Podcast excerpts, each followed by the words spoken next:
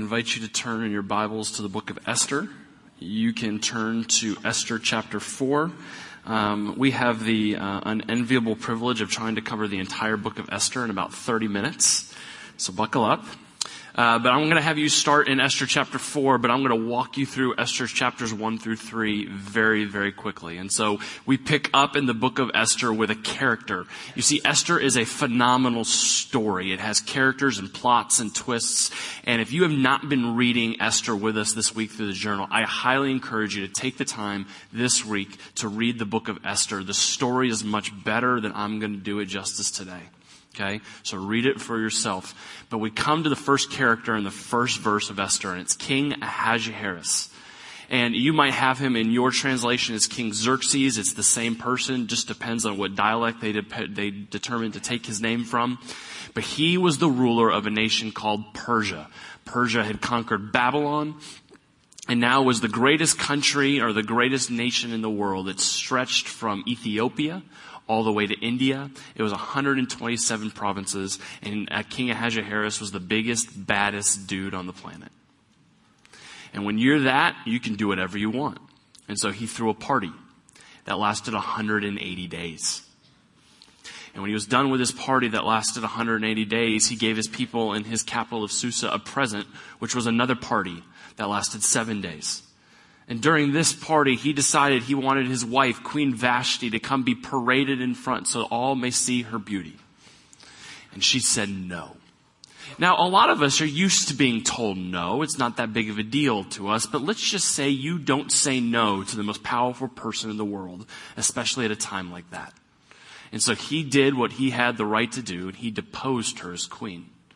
And so as you turn to Esther chapter 2, they come to find a new queen and they hold a beauty contest. And even though the name of God is not mentioned in the book of Esther, you can see the hand of God working his way through as it says that she was caused to find favor in the eyes of the king and of the king's attendants. And she won the contest. And she became Queen Esther, Queen of all Persia. Now, we know something in the text that the king does not. We know that she is a Jewish girl, that she was raised by her cousin Mordecai, and that Mordecai had instructed her, do not let anyone know that you're Jewish. It would go poorly for you. So keep that in. And it says that she obeyed Mordecai because she had learned how to obey him growing up. We find out one, little, one other little tidbit about Mordecai that he saved the life of the king from a plot on his life. He found it out, he turned it in, the people were executed, and it was recorded in the annals of the kings of Persia. We get to chapter 3. In chapter 3, we get a new character. His name is Haman. I've been told that when you go into a Jewish synagogue and the name Haman is mentioned, that you hear hissing and booing. And you hear, you hear hissing and booing because he is such a reviled character and their history, and you'll hear why in just a minute. And Haman was an up and comer in Ahasuerus' court. He was off promoted, and in fact, he was promoted so highly that Ahasuerus made a rule that when you saw Haman coming down the street, you were to bow before him. And everyone did. People bowed before him, except for one, Mordecai. Mordecai refused to bow before this man. We're not told why in the text. But we are told that people pleaded with him, please bow before him, save yourself, save other people. But he refused. And so Mordecai decided to get even. But he did so in a very interesting way. He decided that he was not going to lay a hand on Mordecai, that he was just going to annihilate Mordecai and his entire people. It's the reason why he was hissed and booed. So he went to his friend King Ahasuerus and said, you have a problem in your provinces. You have this Jewish people. They don't do the same things we do. They don't worship the same things we worship. They're going to cause you ill. And so you need to make a law that on a certain day we're going to be able to wipe them out. Men, women, and children. We're going to take their stuff and we're going to cause them to cease to exist. King Ahasuerus thought this sounded like a good idea, so he gave Haman his signet ring. And they made it into a law. Now, the thing about Medo-Persian law was that once it was signed and once it was sealed, it could not be appealed. It could not be repealed. There was nothing that they could do. It was in stone. It was going to happen. So we pick up in chapter 4 in verse 1 to the response of the people. Says, When Mordecai learned all that had been done, Mordecai tore his clothes and put on sackcloth and ashes and went out into the midst of the city and he cried out with a loud and bitter cry. He went up to the entrance of the king's gate, for no one was allowed to enter the king's gate clothed in sackcloth. And in every province, whenever the king's command and his decree reached, there was great mourning amongst the Jews, with fasting and weeping and lamenting. And many of them lay in sackcloth and ashes. They're devastated. They understand that they have a law that is meant to wipe them out, that they do not have protection, that they're not illegally allowed to fight back, that really they have no hope. And so they're mourning.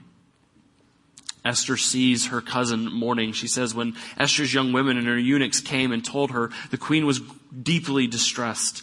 She sent garments to clothe Mordecai so that he might take off his sackcloth, but he would not accept them. Then Esther called for Hathach, one of the king's eunuchs, who had been appointed to attend her, and ordered him to go to Mordecai to learn what this was and why it was. Hathach went out to Mordecai on the open square of the city in front of the king's gate. And Mordecai told him all that had happened to him, and the exact sum of money that Haman had promised to pay into the king's treasuries for the destruction of the Jews. Mordecai also gave him a copy of the written decree issued in Susa for their destruction, that he might show it to Esther and, ple- and explain it to her and command her to go to the king to beg his favor and plead with him on behalf of her people. You see, I believe Mordecai was a great man of faith, and I think I could prove that here in a few verses. But Mordecai believed that there was hope. And so he said, you know what? I need to let, I need to let Queen Esther know what's going on. I'm going to send her these decrees. I'm going to send her the paperwork so she could see with her own eyes what's happening, but I'm going to command her. I'm going to command her to go before the king, her husband, and plead on our behalf for our lives. Because if there's anyone who could soften the heart of a king, it's his wife. For Mordecai, this was a great plan. So he had them go back and tell Esther. Verse 9. And Hathach went and told Esther what Mordecai had said. Then Esther spoke to Hathach and commanded him to go to Mordecai and say, all the king's servants and the people of the king's provinces know that if any man or woman goes to the king inside the inner court without being called, there is but one law to be put to death, except the one to whom the king holds out the golden scepter, so that he may live. But as for me, I have not been called to come into the king these 30 days. So Esther's replying to Mordecai and she's saying, Mordecai, I hear what you're saying and it sounds on the surface like a great plan. I could talk to the king. I can work this out. I can plead for our lives, but there's a problem. You see, I'm not allowed to go before the king. I am not allowed to just show up. If you just show up before the king, he has the right legally to just kill me. There's no trial. There's no jail. I'm just dead. And our plan is over before it starts. And before you say, but you're his wife and you can just get in there, it's going to be simple, know this. He hasn't needed me. He hasn't wanted me. He hasn't chosen to see me for 30 days. Things aren't really going really well right now. I have no idea what will happen when I go there. This isn't a great plan. We need a better one. You see, Esther was confronted with a sacrificial call. And her natural initial reaction to a sacrificial call was fear.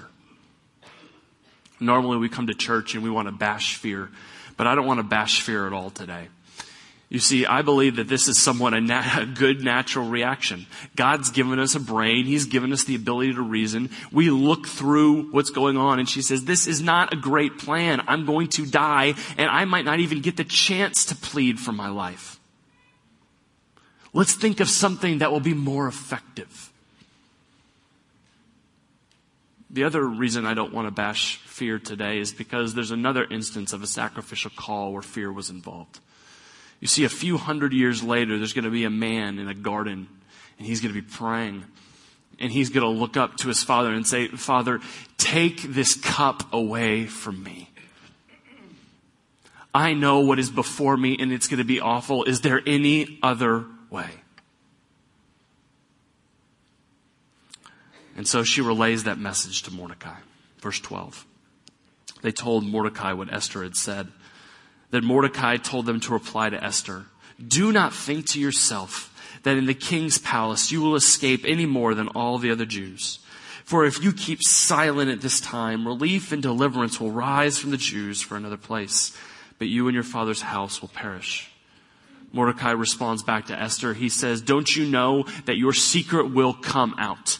If you are silent, if you don't do anything, someone's going to want your spot and they're going to have a legal right to go and kill you.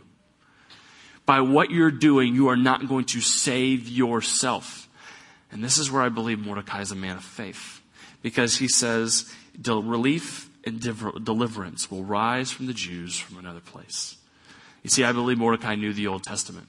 I believe he knew that when the people were rebelling, that they were going to be sent into exile. They were going to be cast away from the promised land. But the plan for God after exile was not to annihilate them out there. The plan was to bring, scoop them up and to bring them home, to return them to the land. He said, God's plan for us is not annihilation. His plan for us is deliverance. I don't know where it's going to come from, but Esther, I believe it's you this next phrase. And who knows whether you have not come to the kingdom for such a time as this. And who knows whether you have not come to the kingdom for such a time as this? What if God has aligned all these details that we could look to be circumstance or happenstance or just random acts of chance, but God has set these in order that a queen would disobey and that there would be a contest and she would be scooped up and made to participate and God would cause this Jewish girl out of all the girls in the kingdom to be the one chosen to be queen of the king so that when God needed someone to stand in the gap for his people, she was right there. What if you have been put here for such a time as this? And those words, I believe, resonated within the soul of Esther. Verse 15. Then Esther told them to reply to Mordecai.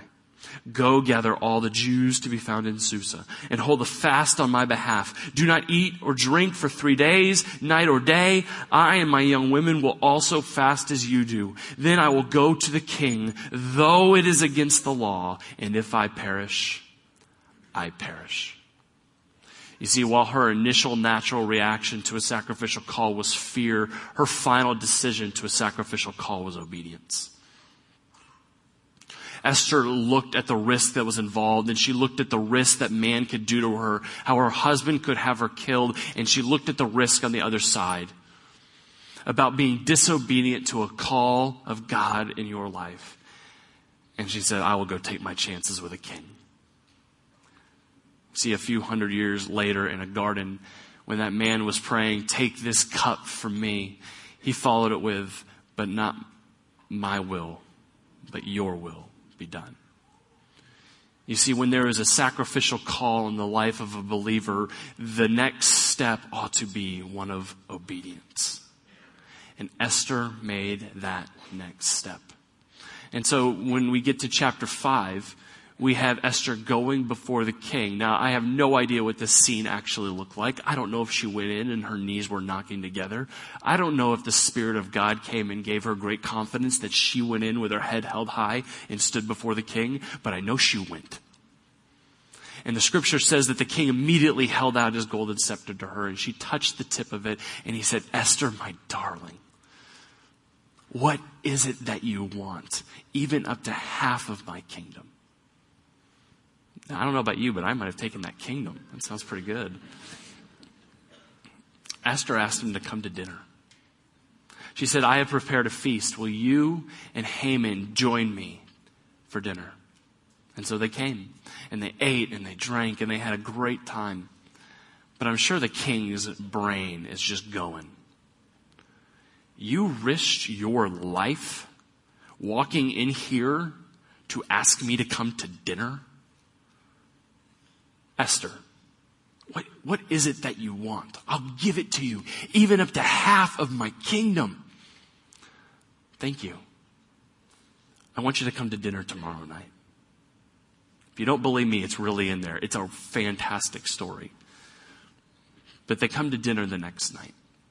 And Haman's chest is all puffed out. He can't believe that he has been invited, just him and the king, to dine with the queen. He thinks this is another example of his coronation to be one of the greatest in the kingdom. And they eat and they drink, and he says, Come on, Esther, there's gotta be something. Tell me, what is it that you want? I'll give it to you, even up to half of my kingdom. She says, I would like my life. And not only do I want my life, I want the life of all of my people who have been decreed to be destroyed.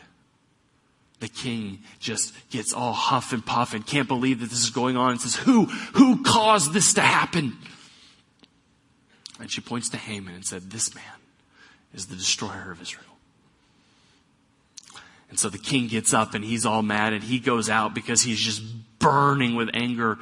You think about it there's not really much he thinks he can do. It's a law that's been set in stone. He doesn't know what the next step is and he's out blowing steam. And he returns back to the scene and he finds Haman fallen over on the bed of Esther over her. And let's just say it didn't go very well for Haman.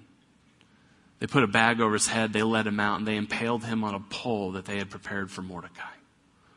But the Jews weren't saved yet. But that obedient call that Esther answered, or that sacrificial call that Esther answered with obedience led them to be able to take these next steps. And they made another law. And this law said that the Jewish people would be able to fight back, that they'd be able to stand up against their enemies. And stand up they did. They conquered them. They killed the sons of Haman. And when all of the war and the fighting was done, they had a feast and a day of rest that became a holiday known as Purim. You see, God had stepped up and he had used a sacrificial call to Esther, who answered it with obedience to bring salvation and deliverance for his people. You see, a few hundred years later, there was a sacrificial call to a man in a garden, and he got over his natural initial reaction of fear. He answered with obedience. But his was an actual death sentence. He went and he took a cross. And he died on that cross for your sin and for my sin. And he had the weight of all of the sin of the world on his shoulders because of obedience. But he didn't stay dead. Three days later, he rose from the, grave and he gathered his disciples and he began to talk to them. And I believe that this is where we come in. You see, God has a sacrificial call for us. And that sacrificial call, I believe, is found in the book of Matthew. You see, in Matthew 22, right before Jesus goes in the garden, he looks, uh, he's talking with a group of Pharisees and they're arguing with him and trying to get him to trip him up. And they said, how do you sum up the law and the prophets? How can you sum it down to the shortest sentences possible? And they're trying to get him to stumble. And he said, man, that's easy. Love the Lord your God with all your heart, with all your soul, with all your strength, with all your mind. And the second is like it. Love your neighbor as yourself. Doing this wraps up all the law and the prophets. In other words, if you do those things, you will have obeyed the entire Old Testament. Really the entire scripture. Love God, love others. It's simple, but it's not a whim. It's a command. It is our call as children of God to love Him and to love others. But he wasn't done. You see, he went to that garden he answered in obedience. He took the cross. He paid for our sin. He rose from new life. And before he went back, he gathered his disciples and he said something to them. He said, all authority under heaven and earth has been given to me. Now, when we talk about the Great Commission, we tend to overlook that verse sometimes, but I want to let you know why it is so important. Think about who Jesus is for these disciples. He had plucked them out of nowhere. He had gathered them as a group and he began to teach them. And for three years, he told them about the coming kingdom of God. They believed he was coming and bringing a kingdom with him. And then they took their savior, their messiah, and they killed him. And it says they scattered like sheep. They were scared for their lives. But then they gathered together, and the resurrected Christ appeared to them. Do you think he had their attention? Do you think they were ready to follow him in whatever was asked to them?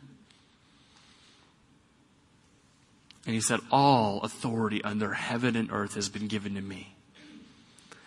Go, therefore, into all the world. Make disciples, baptizing them in the name of the Father and the Son and the Holy Spirit, teaching them to obey all that I have commanded with you. And guess what? I am going to be with you always, even to the ends of the earth. Why is that so important? because he gave them a sacrificial call. And he realized that there were going to be times where they were going to have that initial reaction of fear because as the world hated Jesus, the world was going to hate the disciples. And he said, I want you to know that in those times where you have fear and making a disciple or baptizing someone or teaching someone is going to be hard, I want you to know that I am going to be with you.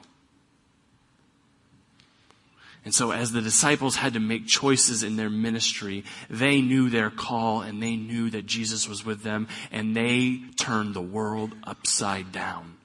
They were bold with, the, their faith. They were bold with the gospel and it went out and exploded and the church hasn't stopped and it's never going to stop. And you have been given that same call.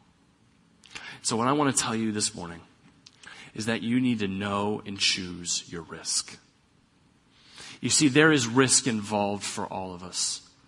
When we look at the call to serve and the call to sacrifice ourselves for the gospel, which is not just something we talk about in church, but are the very words of Jesus, it's going to cost us something. Jesus prepared his disciples before the cross for this. He said, take up your cross and follow me. Unless a man hates his mother and his father and his brother and his sister, he has no part in what I'm doing. Unless you sell all you have and give it to the poor, then you can come and follow me. He told them to count the cost and we have to count the cost. I know you need me to go down in that third grade mountain group. I know there's some boys down there who, who need a leader, but Brian, if you put me in that group, I'm going to poke my eyes out. I just can't handle being with children anymore. Man, I know, David, I know you need someone to lead a small group, but I've been in a small group. And when the leaders ask the question, do you know what everyone else just does? They just look at them. I can't do that you know what? I, I, heard the, I heard the plea for community sponsorship, but I just don't know if I'm ready to part with, with my money yet. Man, I know I have this neighbor who needs to hear about Jesus, but I just don't want him to think I'm one of those Jesus freaks. I don't want him to think that I'm one of those people that are one of those crazed religious fanatics. I'm just gonna, I'm just gonna hang out for a while. All of those are risks and they're fears. And I want to tell you that they're very real. But I also want to tell you that today that the, the risk of the fears and the risk of everything that someone can do to you in this world pale in comparison to the risk of disobedience. The risk of disobedience to the God who has called you to sacrifice your life for the gospel. That's not something I want to mess with. Because what if?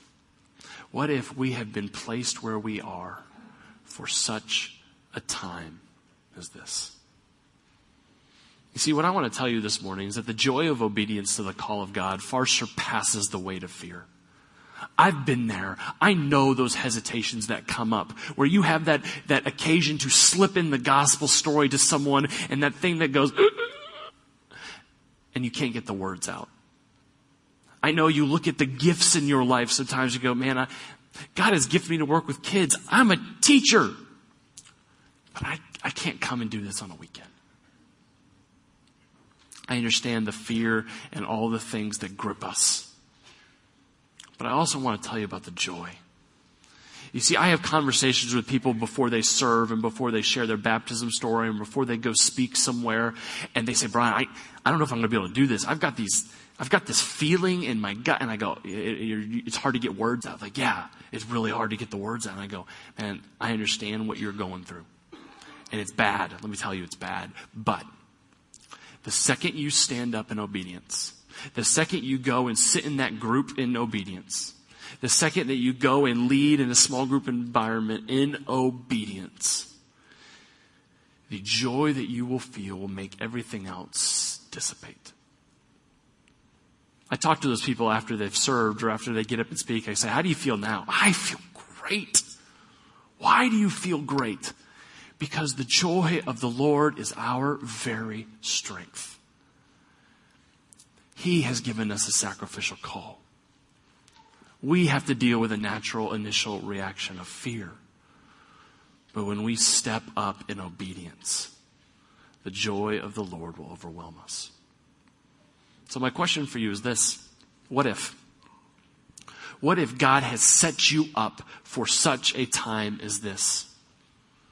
We've heard stories today from Pastor Nixon of how God called him back to Smoky Mountain in the Philippines.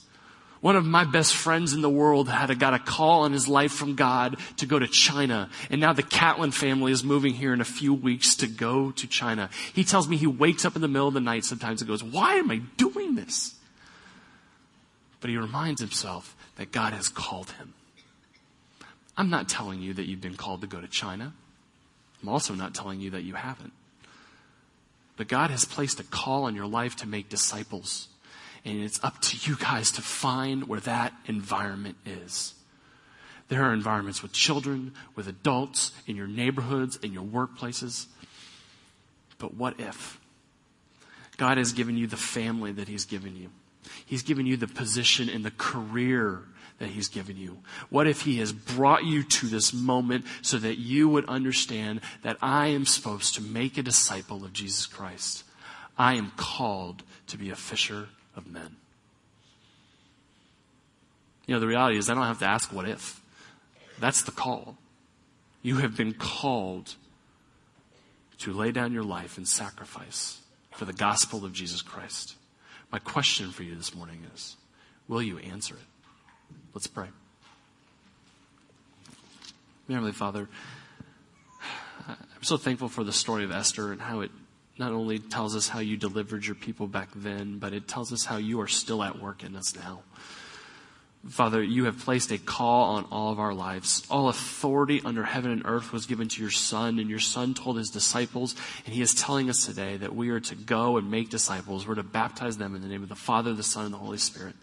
And we're to teach them to obey all that has been commanded us. Father, you are with us always. Help us overcome those things in our life that would cause us to disobey.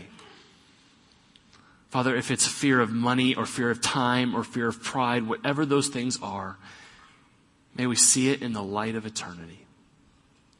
Father, it is my prayer this morning that you would mess with the souls of the men and the women in this room until they find their rest in you and in service to your kingdom. In Jesus' name we pray. Amen.